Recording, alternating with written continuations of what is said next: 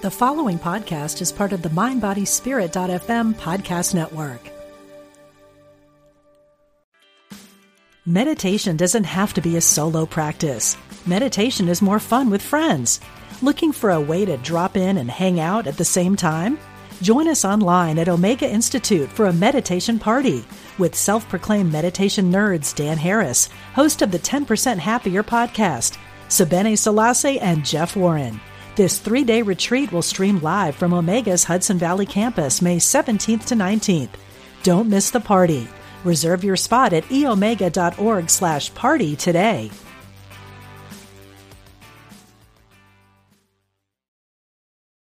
Welcome to the Angel Tarot Show with best-selling author and Angel Tarot expert Radleigh Valentine.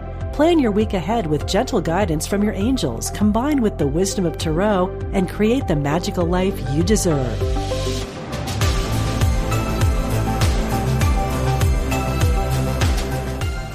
Hey, everybody, it is Radleigh here with the Angel Tarot Show, our wonderful weekly podcast on mindbodyspirit.fm. And we are taking a pause from our weekly talk about the archangels to sort of look do a little diversion to the conversation of tarot. Now, the reason that we are doing this is because recently Hay House did this big summit and they had a bunch of thought leaders in the tarot industry as a part of that. And so when I saw that and I was invited to do it, thank you, Hay House.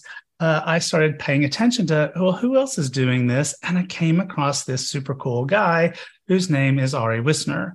And so Ari is a Hay House author in his own right, but also the author of his own stuff as well. And so this is going to be an unusual little chat. This is not like a, a typical interview. This is basically Ari and I sitting down and having a conversation about why are you doing what you do and why am I doing what I do? And I explained it to him just a little bit earlier that it's almost like a blind date for friends so we're going to see what do we have in common? What do we not have in common? Where do those uncommon grounds lead to also uncommon epiphanies? And we're going to just chat and you just get to listen. Hey, Ari. Hey, Radleigh. So good to be here. Um, and thank you for a wonderful introduction. That's really, really fantastic. And I'm really excited to have this kind of conversation and to share it with everyone. Okay, so let's just start with the basics so that people kind of have a baseline. What do you do? so, um, I am a tarot reader and tarot creator. By trade, I'm an illustrator and a designer, and I have created two tarot decks. Um, I have illustrated an oracle deck for Carl Gray, and I'm currently working on my own oracle deck. So, how I like to kind of wrap that up in one sentence is I like to make tangible visual tools that will empower people in their spiritual journey or in their day-to-day life. Okay. So how how did this start? I mean, were you raised in a mystical family or were you I mean, how'd you get here? a good question. Uh, so I I got here, I got into tarot in 2017.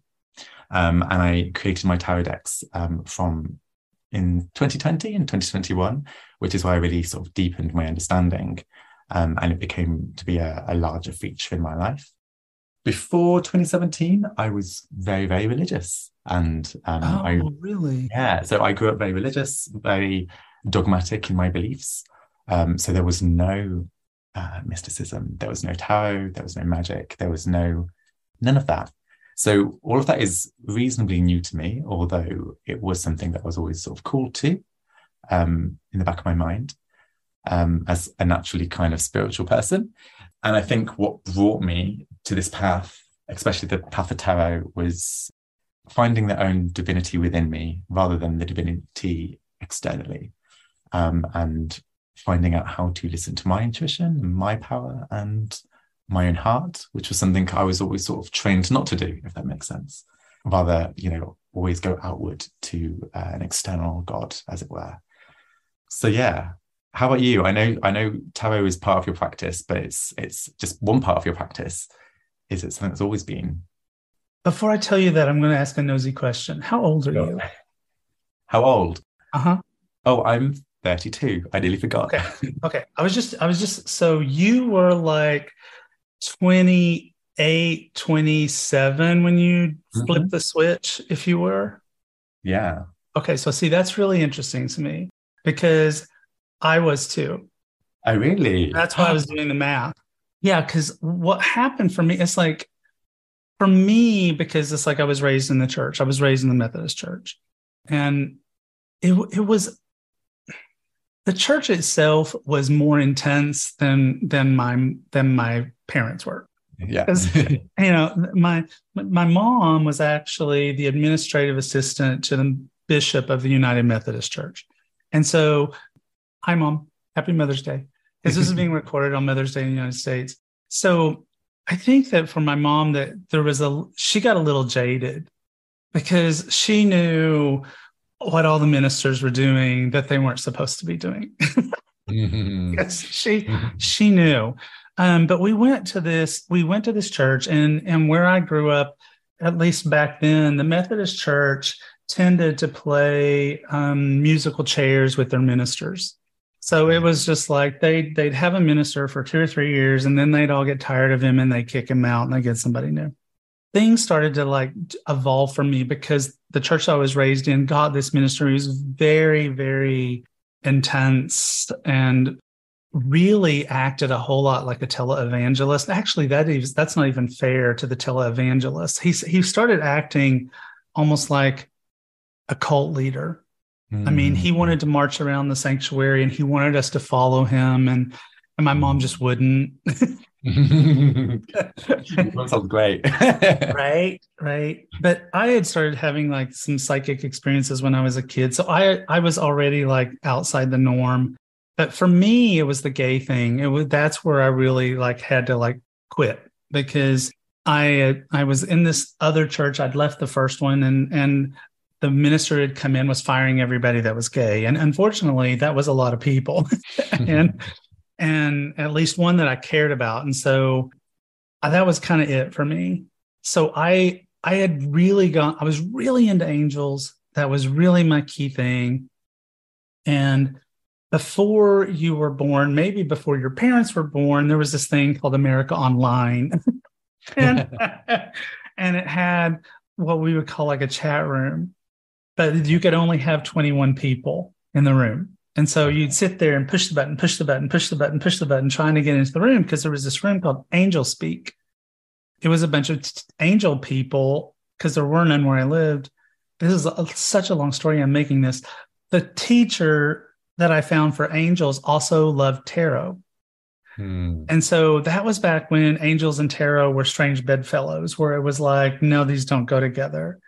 And so while I was learning about angels, I started learning about tarot, and I I loved it, but I didn't love the way it was presented because it just didn't it didn't work for me.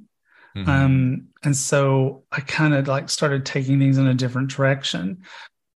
So it's interesting to me because that would have been about I would have been your age when you started flipping that switch.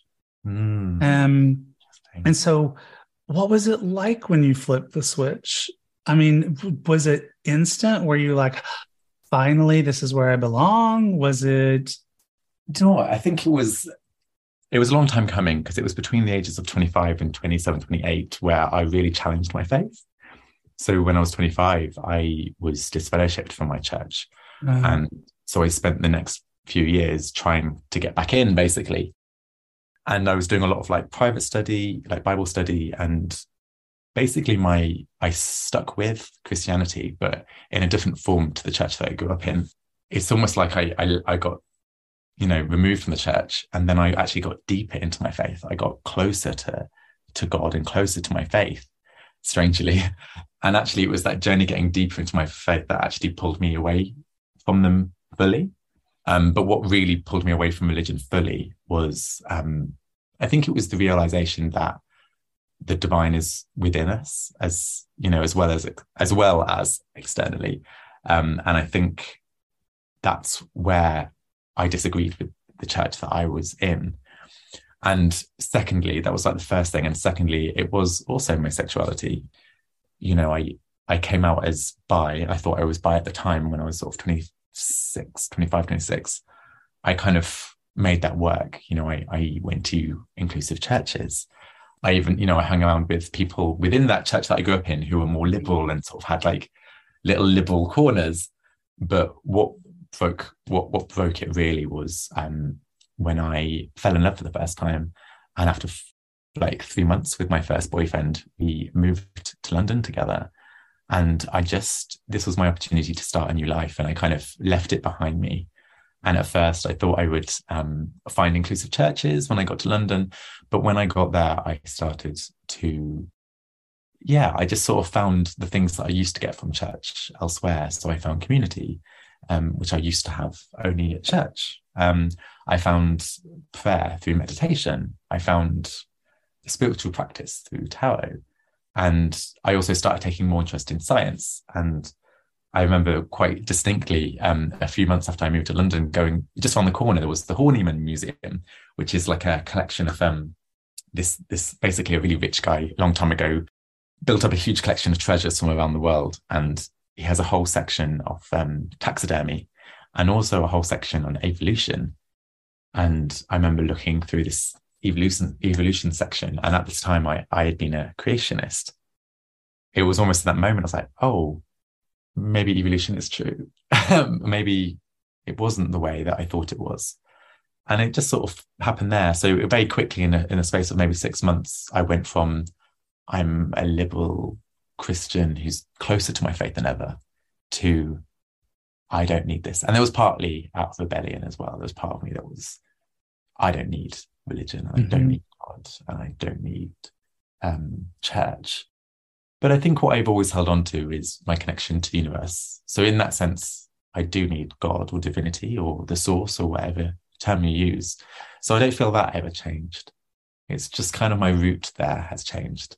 And I think I've become quite wary of being dogmatic about that route so it was, yeah, a bit of a go deeper in and then very quickly out for me. So yeah, it's really it's really fascinating that we've had that kind of similar experience, obviously in, different ways, but uh, that kind of shift happening at the same age, and it's an interesting age for it to happen in terms of. I mean, I don't know how much an effect it made on your life in terms of.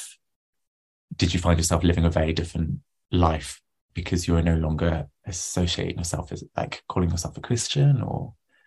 It's a really good question. I don't think anyone has ever asked me that.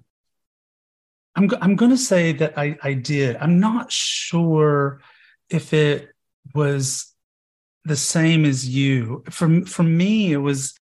I just suddenly had a whole lot less people to care about what they think. Mm. I was still living as a gay guy in Knoxville, Tennessee. Don't even ask where that is in the mid 80s. And it was not a great place to be doing that. And I had a partner, and, you know, my family knew, but I was still kind of pretty closeted, not really effectively. Mm. You know what I mean? It's yeah, like everybody knew, everybody's just waiting for me to like say it was okay to acknowledge that they knew but i it didn't i think that i had such a poor belief system in just like you always like to say universe source divine god goddess you pick i don't care that it i had sort of like a core that and because i had that it didn't change you know what changed me yeah. This is what changed me. Okay. Conversations with God. Book one. Mm, okay. Didn't care about the others. Didn't even think the others were all that good. Sorry, Neale. But but it's it's the first one for me was like this. That was the aha. That was the like, oh my God. Mm. Right. This. This is it. And so then I read that, and then I read this book about this woman who had a near death experience called, I think it was called Going to the Light or something. And then I started reading John Holland and I started, I just started reading all this stuff. That's where it's like I really started to like kind of have what I think was your experience. But I, I think mine took a little longer because mm-hmm. I was, there were so many, you, were luckier. I'm going to say that without full knowledge, but it seemed like you were luckier because you were in London. Times were easier for us. But for me, it's like I still I stayed in the closet for a really long time. But I also just didn't care what a whole lot of people thought. So how did you get to Tarot though? I mean, it's like, did someone just like, did you just walk into a coffee shop and someone was throwing cards and you're like, I want that? Or I mean, how'd you get there? I was at a festival um, with with my first boyfriend, and I had literally just moved to London. It was all very fresh. I was suddenly wrapped up in this life where I was doing doing as much as I possibly could and experiencing as much as I possibly could. Probably not in the most healthiest way. I was I started to have this need for spiritual practice, um, but I felt like I couldn't go to prayer and I couldn't go to religion. I can't remember how I'd heard of tarot. I think I'd always been aware of it, but I had bought myself a tarot deck and kind of forgot about it, and then hadn't really focused much on it. I'm a visual person, being an artist, so it kind of caught me when I was sort of looking at different practices, you know, meditation, crystals, whatever. Um, it appealed to me because of the visuals. And I was at a festival, and uh, this lovely duo called Lit Witcher, Fiona and Jen, they were holding a secular tarot workshop, which perked my interest because it was kind of because they used the word secular right. kind of made it neutral ground. So i felt like i wasn't going into something witchy which i secretly wanted to do but i had hangups. Um, but i also felt like i wasn't going into something religious you know or dogmatic. Yeah. i thought okay these are two you know two world-wise women um a, you know atheist um, and using the tarot in a very useful practical way. So I had this workshop and that kind of opened it for me. And I started really digging deep into it and using it for my own practice. And I just found it really powerful. And I think, as I sort of touched on, like what made it so powerful was reading the cards requires you to go to tap into both your sort of inner wisdom and mm-hmm. your feelings that maybe you mask with fear or um, pleasing others. There's lots of things that stop you from listening to your own heart or your own wisdom. Um, and cards kind of cut through all of that noise because if it if it prompts you to have a, an emotion, you know that emotion is real. You know, it's quite easy to fool yourself that you're not feeling um, jealous. But then if the card comes up and prods you, it's like, mm, okay, yeah, I'm feeling some jealousy. Um, and that was really powerful for me because I was very out of practice uh, listening uh, listening to those voices.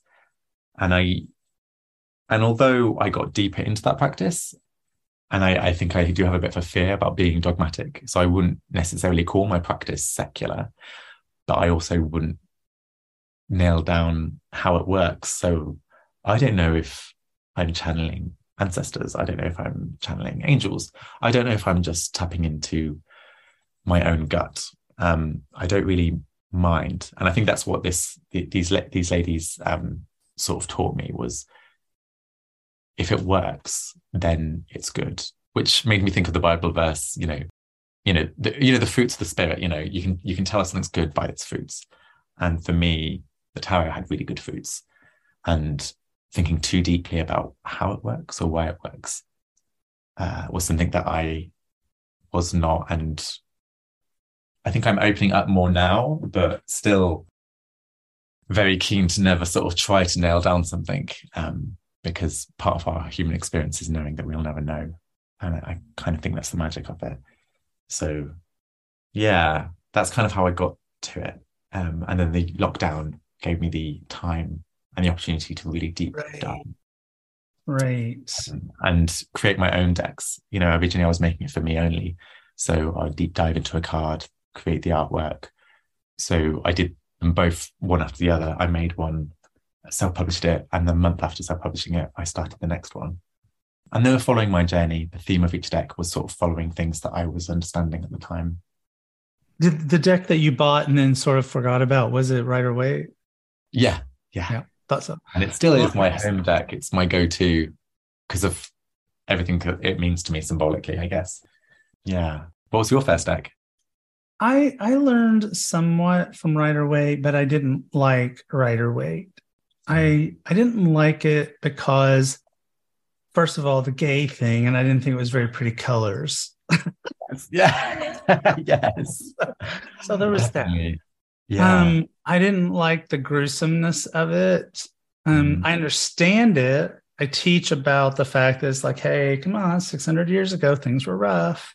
Well, Mm. although, well, actually, you know, Rider Waite's 1919, but that's still, nevertheless, I just didn't, I felt like it was a barrier to entry yes. for a lot of people. Mm. Because, you know, to borrow your own terms, wanting to learn tarot, but not wanting to do something too witchy. Not that there's anything wrong with doing something that's very witchy, because I'm totally pro that, but I I think that that's not the majority of people. For me personally, what I did um, was I I just kept buying decks, and they just Mm. kept going in a box because I'd get them and I'd open them and be like, uh, and um, So, yeah. and and so finally, I I found this deck called the Connolly deck. It was, you know, first of all, it was very vibrant and rich, beautiful Mhm. colors. So I liked that. It nobody was bleeding, nobody was dying, nobody's head had been removed, and it didn't feel the need to like go to such extensive intense visualization to give very simple messages like the situation is over or you know you need to move on. Or you know because a lot of yes tarot is as deep as you want to take it. I tell my students is like you go down the rabbit hole if you want to. I certainly have. When i started making tarot decks what i wanted to make was what i wanted to have in the first place which was a deck that didn't make me scared, that didn't make me feel like I'm tiptoeing into waters that I don't want to be in. You know, it's like by creating decks where there wasn't scary words and wasn't scary imagery, but I think I did okay doing imagery that was like, oh, I'm going to pluck out that symbolism and throw it away because it's too much and I'll Mm. put this in because it means the same thing. So, you know, we're whole now, not Mm. changing the fixed system of tarot, not changing what the magician means. Yeah. What I wanted to do was basically give people what I didn't have at the time, which was a way to be able to enter the world of tarot and feel safe about it Mm. you know and it's like it's like i kind of have like this theory that i don't know how to prove it but it's like I have this Tell me the theory theory.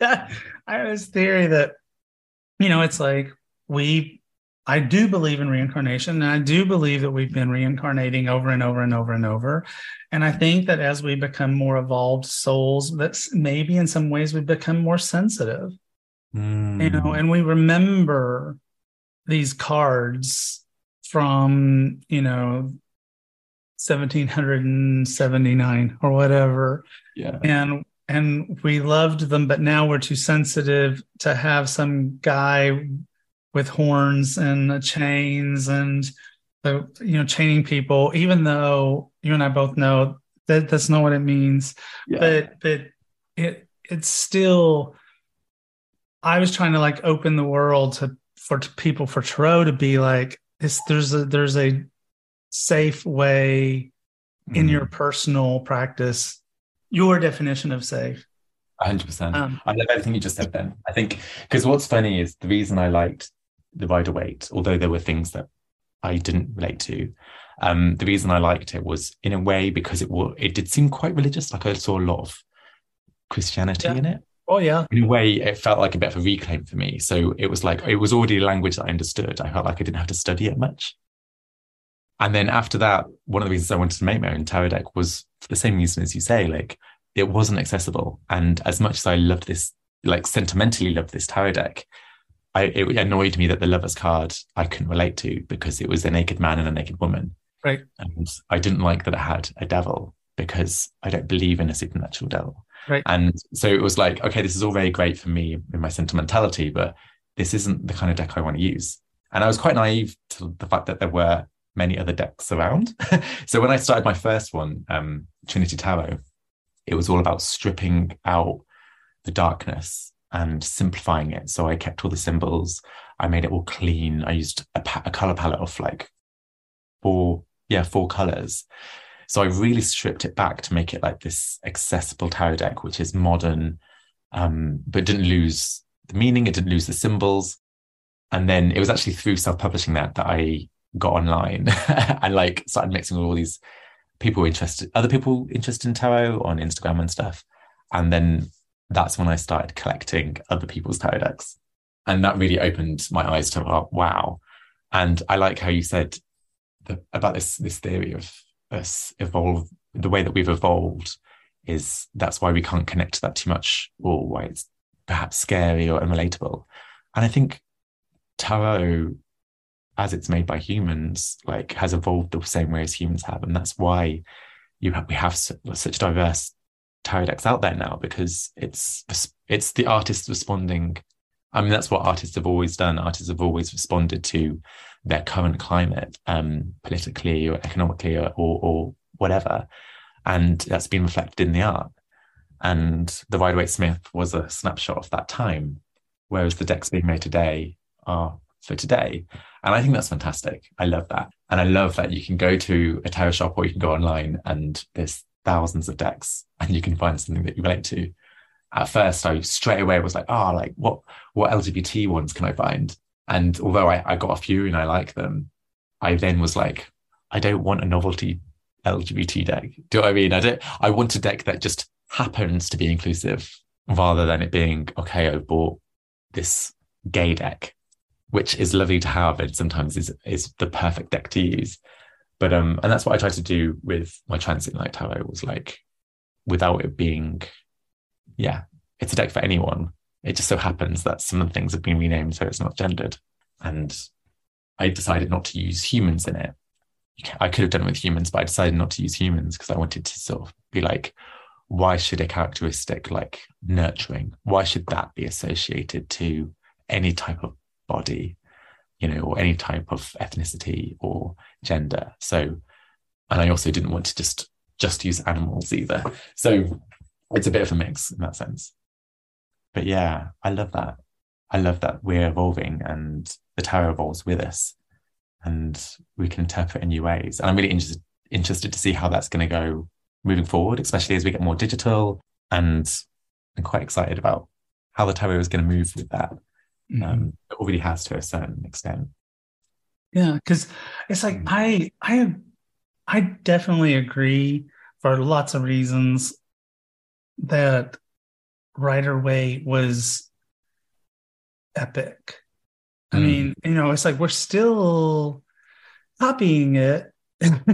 yeah, definitely. It's like a lot of us are really copying it. But and as a side note, I agree with you on the gay decks. It's like I have the I have a lot of gay decks too, and I'm always like, because it's to me they're um, at least the ones that I've come across. I feel like they're very cartoony mm. in a mm. way, but I mean it's like Rider Waite had had an effect on us, and it's it continues to have an effect on us.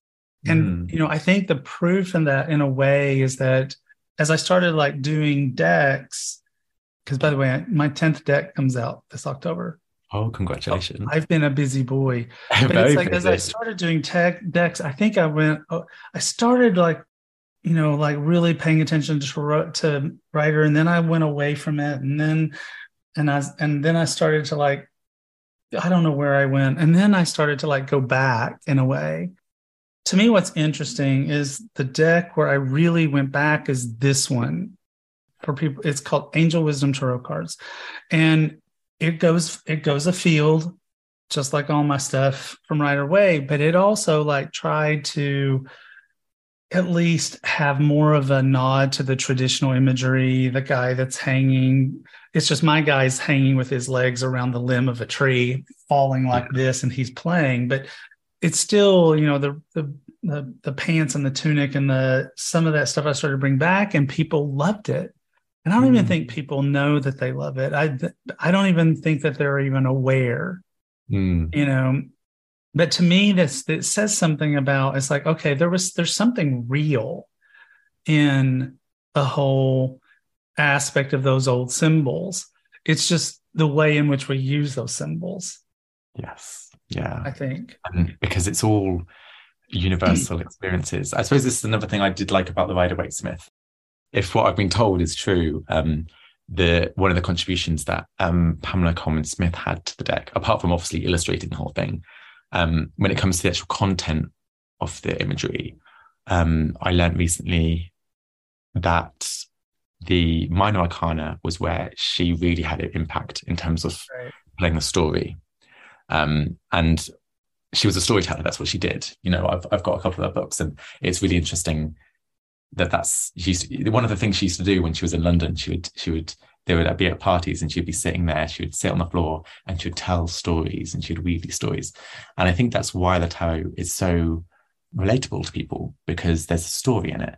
Yes, there's archetypes. So, for example, especially like the major arcana, they're, they're big archetypes of life. Right. But what I love about the minor arcana is there's this progression, there's this story, you know, where you're climbing through the story, you're going up and down the ladder of the story. And that's where I find the tarot is really helpful because that's what we're trying to do, right? We're trying to weave our own lives. We're trying to, to make our life a story that we're proud of or makes us feel worthwhile or, or, you know, make a good impact on the world around us. Um, and if there's a bad turn in the story, we want to find a way of weaving it back. And the tarot helps us imagine that, you know, we can play play with these cards, reorder them, um, use a spread, and and imagine a story that we can connect with, and imagine the outcomes or the pros and cons. So, yeah, I do like that. And there's plenty of artists now who are doing tarot decks and doing that, and moving quite far from from you know what Pamela did. Um, but I love that storytelling aspect of it. Yeah. Right. No, I can totally argue that the deck should have been called Smith Waite. right. right. Yeah, it was interesting because I recently read, only recently read the actual um, Rider Waite's book. Mm-hmm. Um, so his words, and like it was enlightening in places, but I, yeah, I didn't I didn't get an awful lot from it. like respect to him, but I didn't get a lot from it. What I love about it is I love I love the imagery. I love the way it's been done. Um, obviously, considering the context, but uh, yeah, I think I think she did a wonderful job.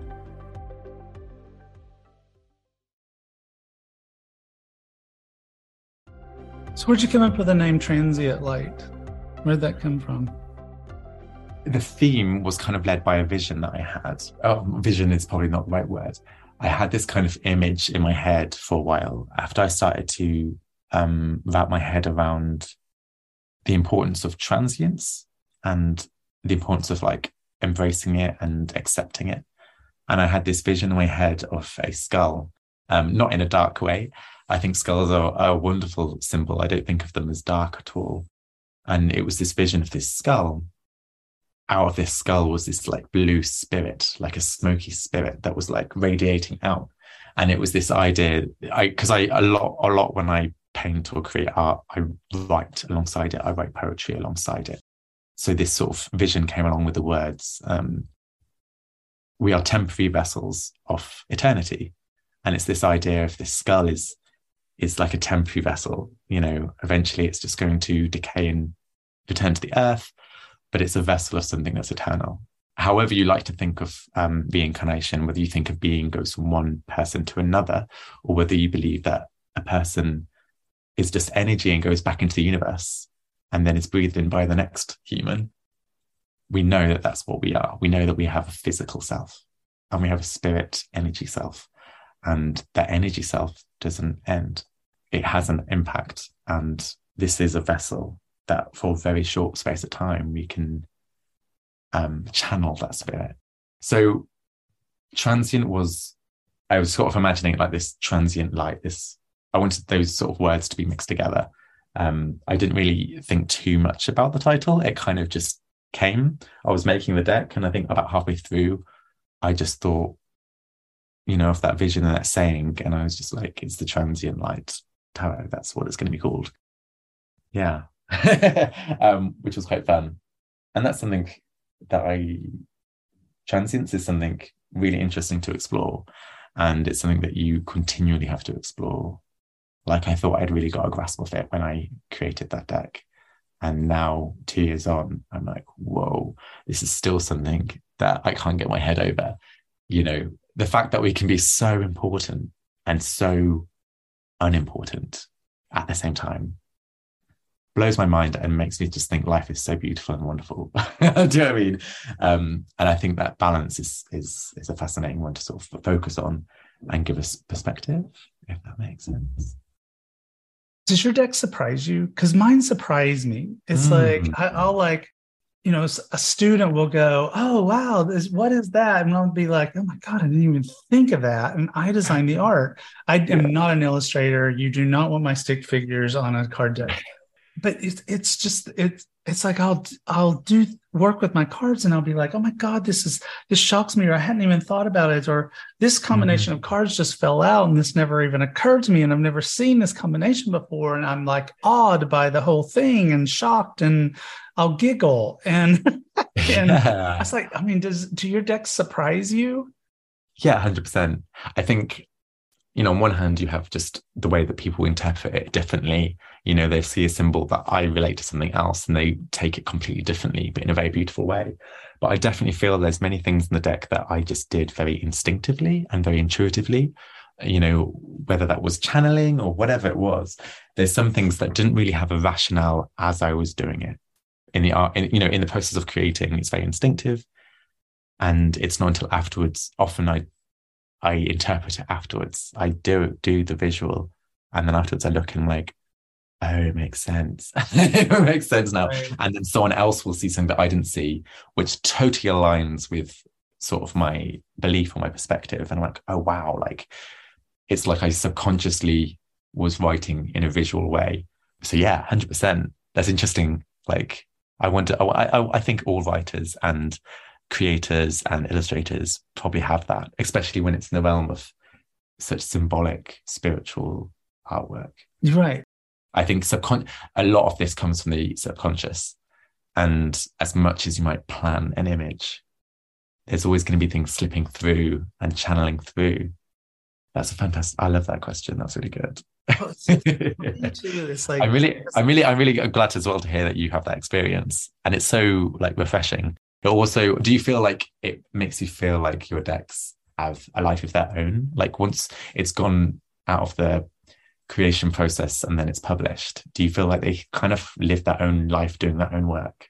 I do, but the other, but honestly, Ari, the thing that I think that like gives me the, I call them angel bumps instead of mm-hmm. goosebumps, but it's like the thing that gives me angel bumps about it, the thing that gives me this sense of, okay, I'm doing the right thing is that because it's like everything that I do is in a way channeled. I mean, it just sort of is. It's like if I'm writing a book or if I'm creating a card deck or if I'm teaching or whatever I'm doing, it's where I'm the best at what I do is when I get out of my own way. When I just basically go, I call it putting the car in neutral. It's like I'm just in neutral. Stuff comes out of me it's like I know that it's like okay, I did what I was supposed to do. My students will come back and and they'll say something, and I'll go, "Oh my god, that's so smart! Who told you that?" And they'll be like, "You did." and and I'm like, it it's it's not. Well, maybe I mean it's like maybe I should analyze that. I don't think it's an ego thing. I think it's just the whole thing of the magic is real.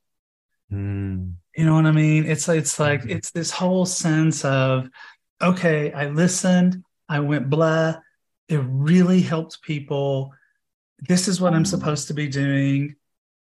That away, up and through and out. And that's what like really, really excites me. The card people, the decks having a life of their own. I love that. And it's true. But I think they only did that because I didn't put too much of me in them. Yeah. Yeah. Right? 100%. It's true. Like, oh, it is so true because it's funny because it's one thing when I'm telling people about what I've created or telling them how to use it. And it's a very different mind space to when I'm actually making it. When I'm making it, I'm not thinking about who's looking at it. I'm not right. thinking about, you know, what the end product will be. It is that kind of neutral. I like how you put that. You go into neutral. And I suppose how I see this, I don't know if you feel similar, is that we are all connected. Spiritually, we're all connected to that greater divinity, universe, whatever you like to call it. And in a way, when we remove ourselves from the main focus and we go into that sort of flow state, whether that's writing or painting or making or creating or whatever you're doing, when you go into that flow state, you kind of naturally tap into that spirit, if that mm-hmm. makes sense. And yeah. Because I think what distracts us from that spirit is all those all those mindsets that aren't creative so I would say the creative forces are love, uh, unity, connection, communication. That they're all the things that I think are being channeled when when when mm-hmm. you create. The things that get in the way of that is fear or jealousy or um, pressure, pressure to perform. There's all these things that distract us, and so we might be making something. If if you're making something and you're fueled by the power of fear or you're f- fueled by the power of yeah trying to create something um in a sort of an ego way the content is is no good it's not something people can connect with whereas when you're creating just intuitively with the spirit of love and connection and unity that's where people connect with it if that makes sense yeah it does you know like when i was a teenager i remember i would paint things that I thought would people would want to buy, and I didn't have much success. right. And then when I was older, when I was older, like in my late twenties uh, into my thirties, I started painting. I was like, I I didn't paint for like six years. I was like, when I started painting, I was like, oh, I'll just paint for me. I'll just it'll be a flow state thing. I'm not going to worry about the end product being something that's beautiful. And I ended up painting these very, very simple, symbolic paintings. And not only did they feel more channeled and beautiful to me, but people actually connected with them. like people, you know, people connect with them. And it, I wasn't trying to make something that people connect to. It was because I tuned myself to that unifying force rather than the me force. And the me force is always trying to prove themselves, you know, and that's a daily battle, you know, proving yourself and proving your worth and, and reacting to fear or whatever it is that pressures you on a day to day basis. That's what I think anyway. I, no, I agree because I think I I think people relate because they know. Mm. They, they know they they instinctively as some sort of I mean, first of all, people who pick up our decks are picking them up because they're not probably on a spiritual quest anyway. Mm, and so they're they're at least in some point, in some way in their lives, they are awake. They they're mm-hmm. a start or starting to wake up, or there's something. They're starting mm-hmm. to tune in they they can pick up a deck or a book or any kind of tool and go this doesn't feel right it might just feel right might not feel right because there's literally nothing wrong with it. It was created in integrity. It's a beautiful piece of of it's a i call tarot a language of the divine. So it's just a beautiful representation of the language of the divine. It's just not for them. Mm. uh, or they might pick it up and go icky you you know and it's like that no this is this is this this really doesn't feel right. But i think that if you just try to make something that's for the masses that you are trying to make something that people want you're just going to not make very many people happy mm, you're not because yeah. it's not going to be a connection and that's what they're there for they're looking for the connection mm, yeah definitely so um, I'm really interested to. I'm really one of the things I'm being really excited about talking to you about is angels because it's something that I don't work with. Um, I don't work with angels, and it's not something I've really looked into. Partly out of my, I think I mentioned to you, partly out of my rebellion from religion, I kind of threw everything out and mm-hmm. thought, you know, I'll go back as and when I'm ready to look at those things. I had a lovely conversation recently with Alex Regan about prayer and how I recently um, return to the Lord's Prayer. Um, and I did so by rewriting it in right. language that wasn't triggering for me.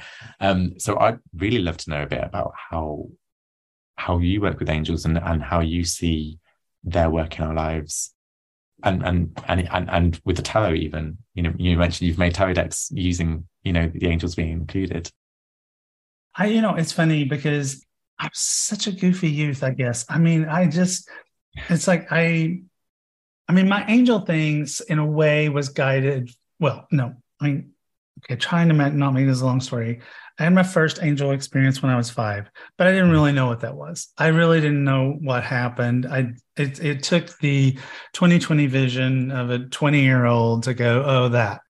But my mom loved angels. I mean, she just did. She, but she loved them not not from the standpoint of so much. I wish I could ask her this. She's no longer with us. But it's like for her it was really just she's got her coffee cup and it has an angel on it and it says you know have you hugged your angel today? And she had a bumper sticker that said never drive faster than your angels can fly. Or she had her angel brooches and she so it was you know it's like it's the same thing as if it was kind of in a way the same thing as like you know somebody who like likes owls right? Mm. and so they have an owl brooch and an owl mug but i think that it put it in my consciousness But it's like I honestly, Ari, I just never, I don't recall ever attaching it to religion. I just never, somehow I just never did. You know, the research shows that angels are kind of like the one thing, one thing that the religions agree on. And it's like they they call them different things. They might call them angels, they might call them deshas, or they might call them something else. But they the concept is like kind of like a wash. And so I just don't see it as religious at all. I just see it as here's the divine. And in fact, this this this came up recently in a in a conversation with one of my um, friends, where it was like it just sort of occurred to me as like I don't know if you know this, but angels are associated with colors. Okay, so like Michael is sapphire blue and Raphael is emerald green, and they have oh, colors. And so it occurred to me one the other day when this conversation with my friend that it was like, you know what, this is like it's like here's the here's source, here's the divine, and the light of the divine is hitting a prism. And the prism, all those colors are going out, and they are the angels.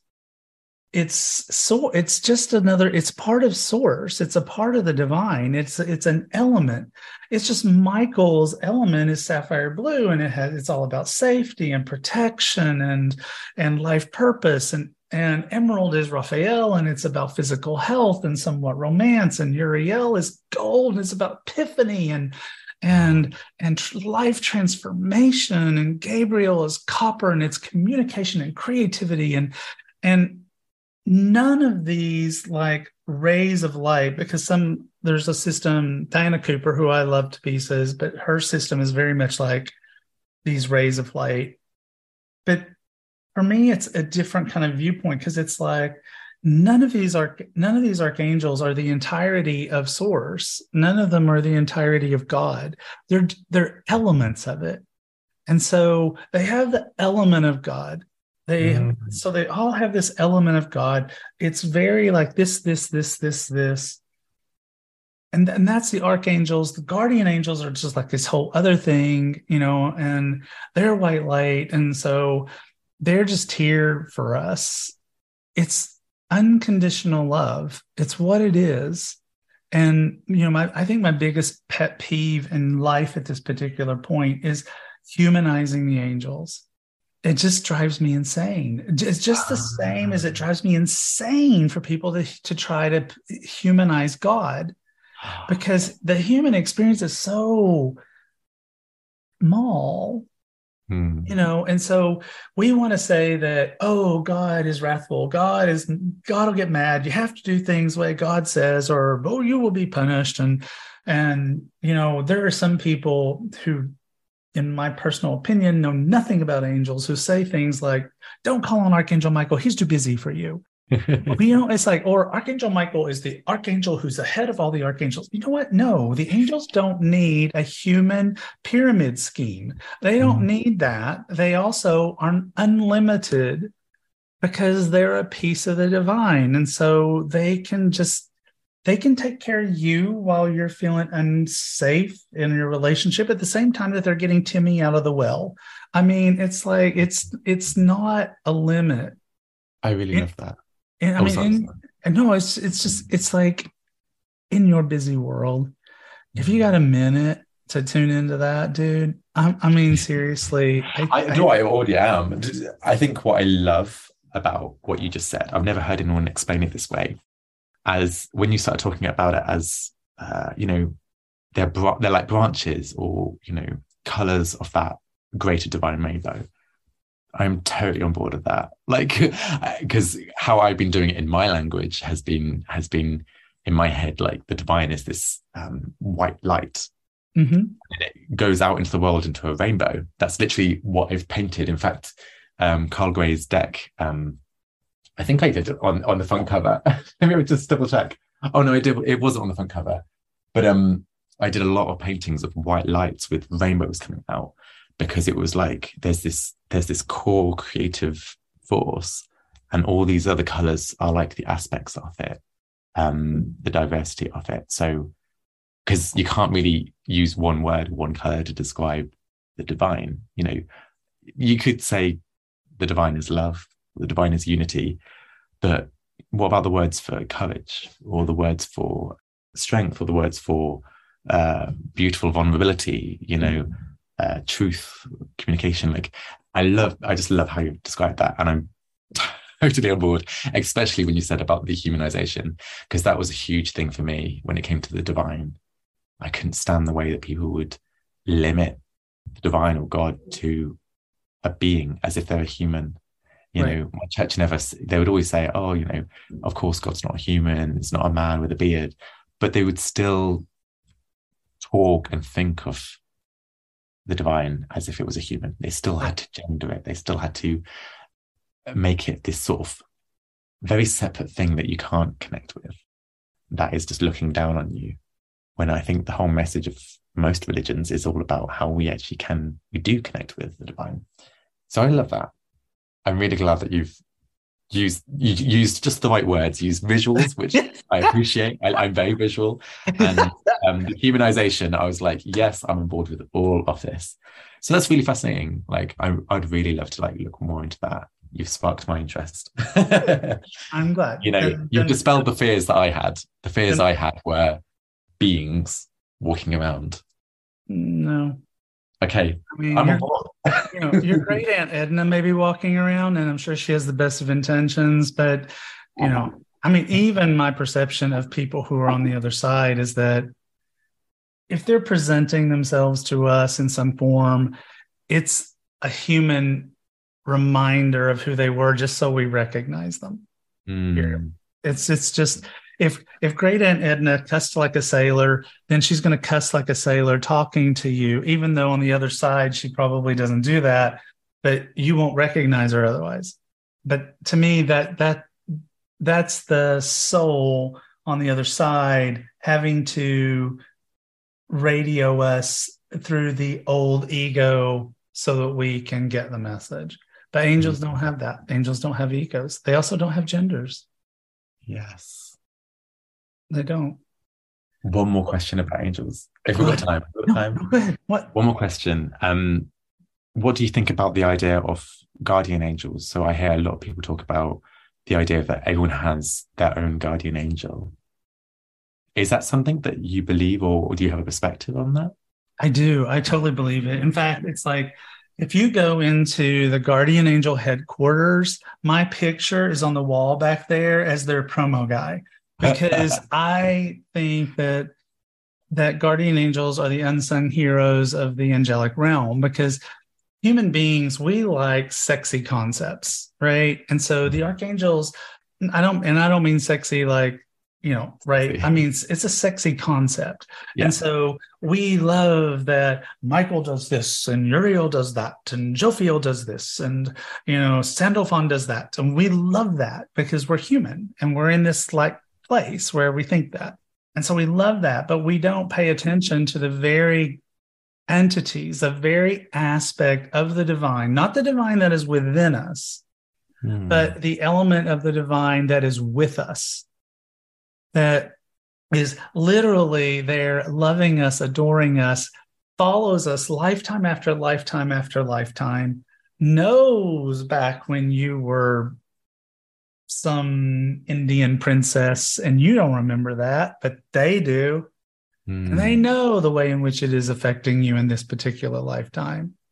But I totally believe in guardian angels in a very powerful way because I feel like, again, we as human beings have to like take our limits off of the divine and what it's capable of. So, is it capable of, of having entities around us that are an element of itself that is there to love us and care for us and be of support to us when we ask for it?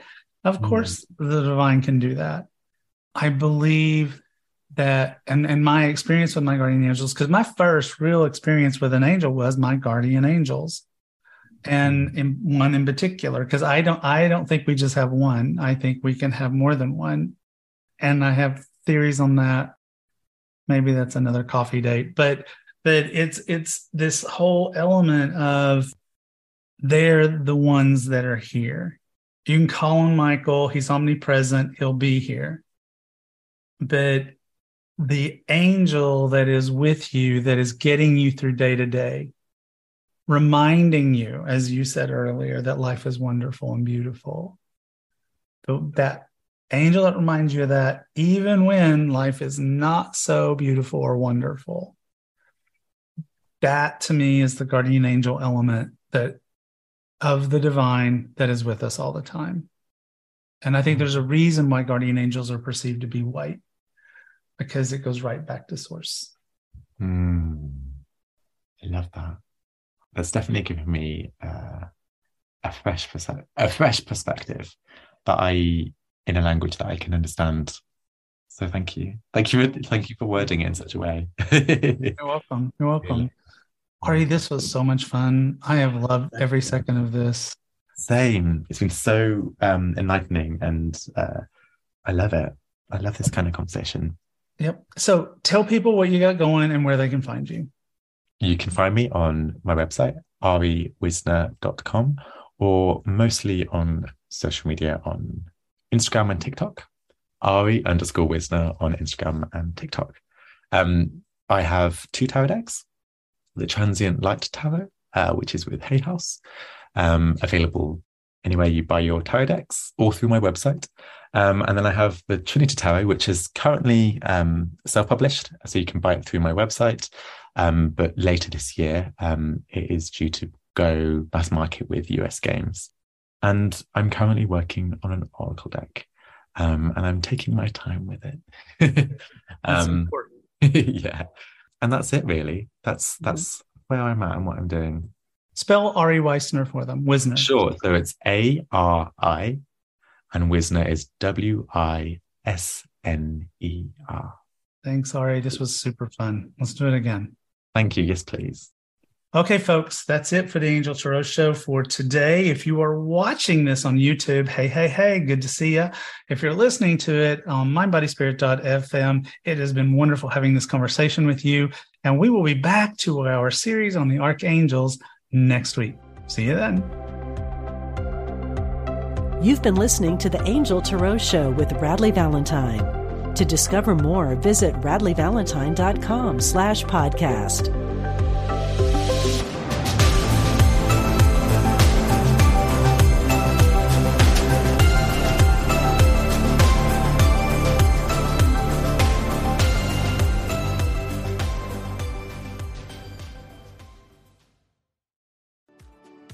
Do you ever feel that calling that you should be doing more with your life?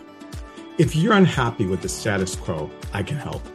My name is Elias Patras, and I'm an intuitive motivator, psychic medium, and motivational speaker.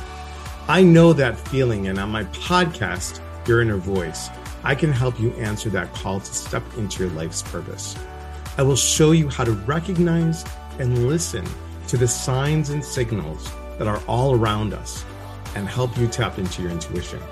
Join me for the show here on the mindbodyspirit.fm podcast network and wherever you get your podcasts. Let's connect, educate, and grow on this journey together.